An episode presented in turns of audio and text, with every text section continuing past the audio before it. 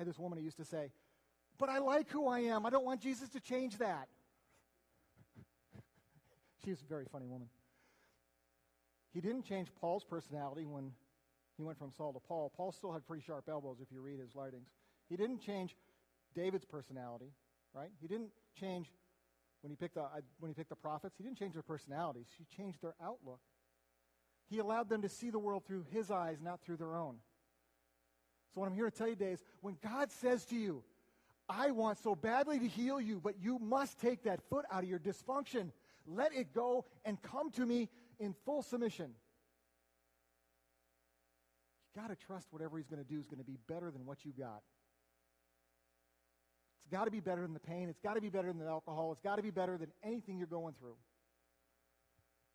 And he's not going to change you into some milk toast guy. That was my big fear. Oh my gosh, I'm going to become Ned Flanders. I'm going to be this.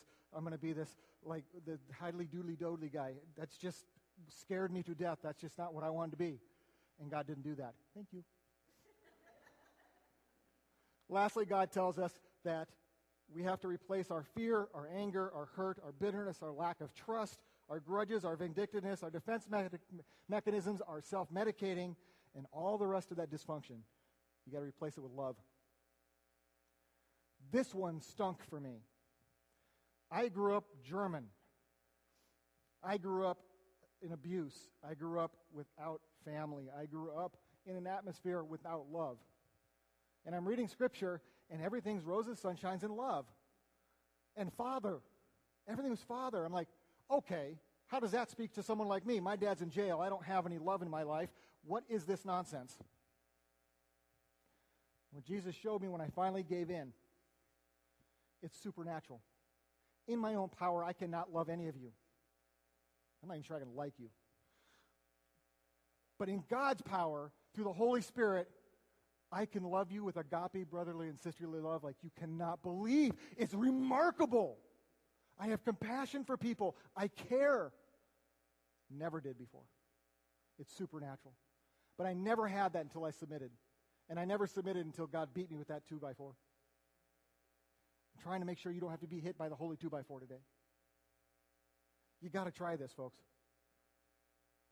So I'm going to steal a line from Paul. I don't want you to be ignorant. Satan does not want you to have any of this healing. He is going to hold you by the ankles and tell you every single lie. God does not love you. You are not worthy. You are guilty. You, uh, what, are you kidding? Really? You can't get healed. You are too far gone. And he's going to make you feel guilty when you backslide. And you will backslide. He's the enemy. Tell him to shut up. Right? Rebuke him and he will leave, right? Use scripture like Jesus did at the gar- when he was tempted. Remember in the desert, 40 days, 40 nights? How did he respond to the devil? Scripture. He used Deuteronomy. Have your, have your scripture memorization and say, devil, no. Mine is Philippians 2, 3 through 5. See if I can remember it under the pressure of the lights. It says, Do nothing under vain conceit, but consider everyone better than yourself. For a narcissist, that's a good one. Consider everyone better than yourself. Ooh. You mean that I'm not the center of the universe? You can beat Satan, but he's going to try you. If you if you do this, he's going to try you. Okay, someone out there right now is thinking this. Sure, Tom, I've done that. I've done the forgiveness thing, I've done the pray thing, I've done the transformation thing, I've done everything you said, and it's not working. It's a great message you have, but I still have anxiety, depression, bipolar personality disorder. I still have chronic pain. God is not going to come down and replace my eardrums. He's not going to give me a new eye. Okay, true. Like you, I have disabilities. Some years ago, about 17 years ago, I had half my stomach removed, plus some of my intestines. I had a bad issue with an ulcer, and I have severe gastric issues because of it. I have arthritis in all my major joints. I take an impressive amount of painkillers. I could rival anybody in a nursing home with my pillbox. I have chronic migraines, 10 to 15 of them a month, like the one I had this morning. Earlier, I was sweating as part of my gastric issues. I'm not nervous. And God did not come down and go, smack, shabbly doo, you're healed. He didn't do that. But let me tell you what he did do. I lost my stomach and I had to stop drinking alcohol. And God said, Tom, enough. Rely on me and stop self medicating. The booze won't do it. I will. For 25 years, I was a student and an instructor in the martial arts because I wanted to be able to protect myself because I was very fearful of being hurt. Abuse will do that to you. It's kind of that beaten dog thing. And God said, I'm going to ravage you and take away your arts, which He's done. And I'm going to make you rely on me for your protection. And I'm going to teach you that you have nothing to fear in the first place. Remarkable stuff that I never would have learned had I held on to the way I do things. He's changed my outlook. He let me see the world through His eyes, not mine. He transformed my mind, and that is healing. So, no, you may not get that knee replacement spiritually, supernaturally. You may have that bad knee hobbling around, but God is good. Do you remember what happened to Job when Job's kids all died? First thing he does, he hits his knees and worships the Lord. His kids die, and he worships the Lord. Paul tells us that when we are weak, God is strong. In our weakness, he will be strong. My grace is sufficient. That is so hollow sometimes to us unless we have the faith to truly believe it. Doesn't mean physically, emotionally, mentally, spiritually. We are weak. And in our own power, we can do nothing. But I can do all things through Christ who strengthens me, and I can do all things through the Holy Spirit, and I can do all things when I submit myself to God. You know, remember that scene where Peter's walking on water? Peter's a brash guy. Jesus is on the water, and Peter goes, Let me come out and walk on the water. You know, that's kind of Peter. That's my best Peter impression, by the way. Um, and he walks, and he's looking at his Savior right in the eyes. He's like, I'm walking on water. This is fantastic. What happens when he takes his eyes off Jesus? I'm just saying, folks, if you take your eyes off Jesus, you're going to sink. The song was great. It stole some of my lines. 2 Corinthians 4 8, 9. We're hard pressed. We are hard pressed. We are under a lot of pressure and stress, but we're not crushed. We're perplexed. I'm perplexed. Now, that's a constant state of being. I don't have any idea what God's doing. But I'm not in despair because I trust the Lord that He has plans to prosper me and not harm me. We're persecuted, but we're not abandoned. God's always there.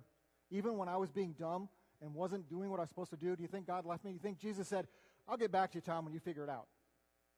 No, he was there holding my hand. I was holding the hand of the devil in his play box.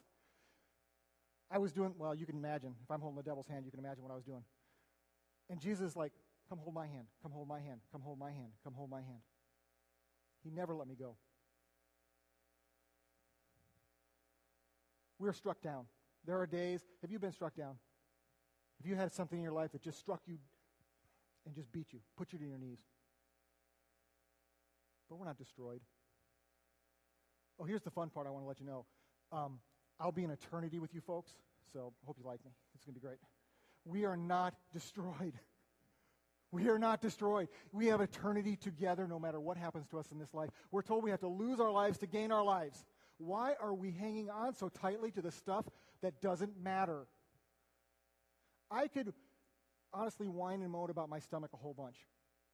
I could talk about my pain in my joints. I could talk about how looped up I am on all the painkillers I'm on. I could, I could focus on me if I wanted to. And I could do poor me. I could do that. I could be a disabled person instead of somebody with disabilities. But my God tells me I am not destroyed. And I don't know whether it's God's will I'm like this, that Satan's attacking me, and I, honestly, I don't care because it doesn't matter. The only thing that matters is I love God, He loves me. And my healing comes from the fact that He's going to renew my mind and let me see my world through His eyes. And He says, Tom, in my eyes, you're perfect. You're just the way I planned you. So, why does this happen? Why did my mom suffer 20 years in a nursing home, wasting away and die? So, when I was a kid, I could watch her and say, if she can do that, I can go through what I'm going through so that today I would be here in this church under God's plan talking to you about healing. My mother sacrificed for me unbelievably. And if she were here, she said, I'd do it again. Because I was not destroyed in those foster homes. I was not beaten and bullied and destroyed. I came out of it knowing God. And God uses everything for good if you let Him. But here's the point you don't let Him. You don't let Him. I'm way over. I got to tell you, God has been so good to me. I don't have rage ruling my life anymore. I don't have homicidal thoughts anymore. I have some thoughts, but not homicidal. I don't have intrusive memories beating me to death and just hurting me. I don't I don't write people off anymore. There are no throwaway people. God put compassion in my heart. I'm a lousy husband. I am. But I'm not an abusive one anymore. I care deeply about changing lives for Christ. I don't hang out with Satan anymore. God uses me in powerful ways. I trust God to keep me and protect me, and I work hard to do what Jesus commands, even though I backslide. I am far from perfect. My wife's here if you want to meet with her afterwards to find out. I'm sure she'd tell you. But Jesus said to me a long time ago, Tom, do you want to be healed? And I said, yes. And my actions said no. I was not willing to give up my defenses. I was not willing to give up my alcohol. I was not willing to give up my anger. I was not willing to give up all the things I thought drove me, protected me, and kept me from being a statistic as, as a foster kid. It's a lie. It's counterfeit. It's from Satan. All that crap that you think is saving you and keeping you and protecting you, it is of Satan. It is worldly. God has so much more better for you. What are you going to do? Jesus is going to come to you today and say, Do you want to be healed? Do you want to be healed? Just like the guy at Bethesda. Do you want to get well? You can say, No, Jesus, I'm just here with a friend. Are you going to say, No, Jesus, I want to stay in this comfortable dysfunction I live in? We're going to say, Today is the day that I'm going to take my eyes off of myself. I'm going to take my eyes off of the world. I'm going to, I'm going to take a chance and become vulnerable and transparent. And I am going to trust Jesus Christ, my Lord and Savior, my therapist. I'm going to take that chance and step out and allow Him, allow Him in my life in a powerful way that will change you forever. Today's the day. May not even be you. You may be that person that wanted to raise your hand and I have the perfect life. But you were afraid to because you weren't sure what I was going to do to you. You might know somebody, though, that's dysfunctional. You may know somebody that's a functional dysfunctional, right? People that are functional, but they're dysfunctional. And they need to know Jesus Christ. Friends, we are the church. We are the body of Christ. We are the ones that are responsible for reaching out and baptizing in the name of the Father, Son, and Holy Spirit among the nations. We are the, we are the disciples. First, get healing for yourself. Say yes today to what I'm telling you. Say yes that you will step out for Jesus. And then when you find what I found, it will not be able to be contained in you. You must tell everybody else. This is the greatest thing in the world. I was scared to death about what God was going to do to me, but it is awesome. And you've got to have it. Randy's been nice enough to let me come today, take way too much time, to tell you how much I love you and how much Jesus loves you and how you can have what I have. I should be in jail. I should be dead. Instead, I'm in a church talking with my brothers and sisters. Amen. Amen. Thank you very much.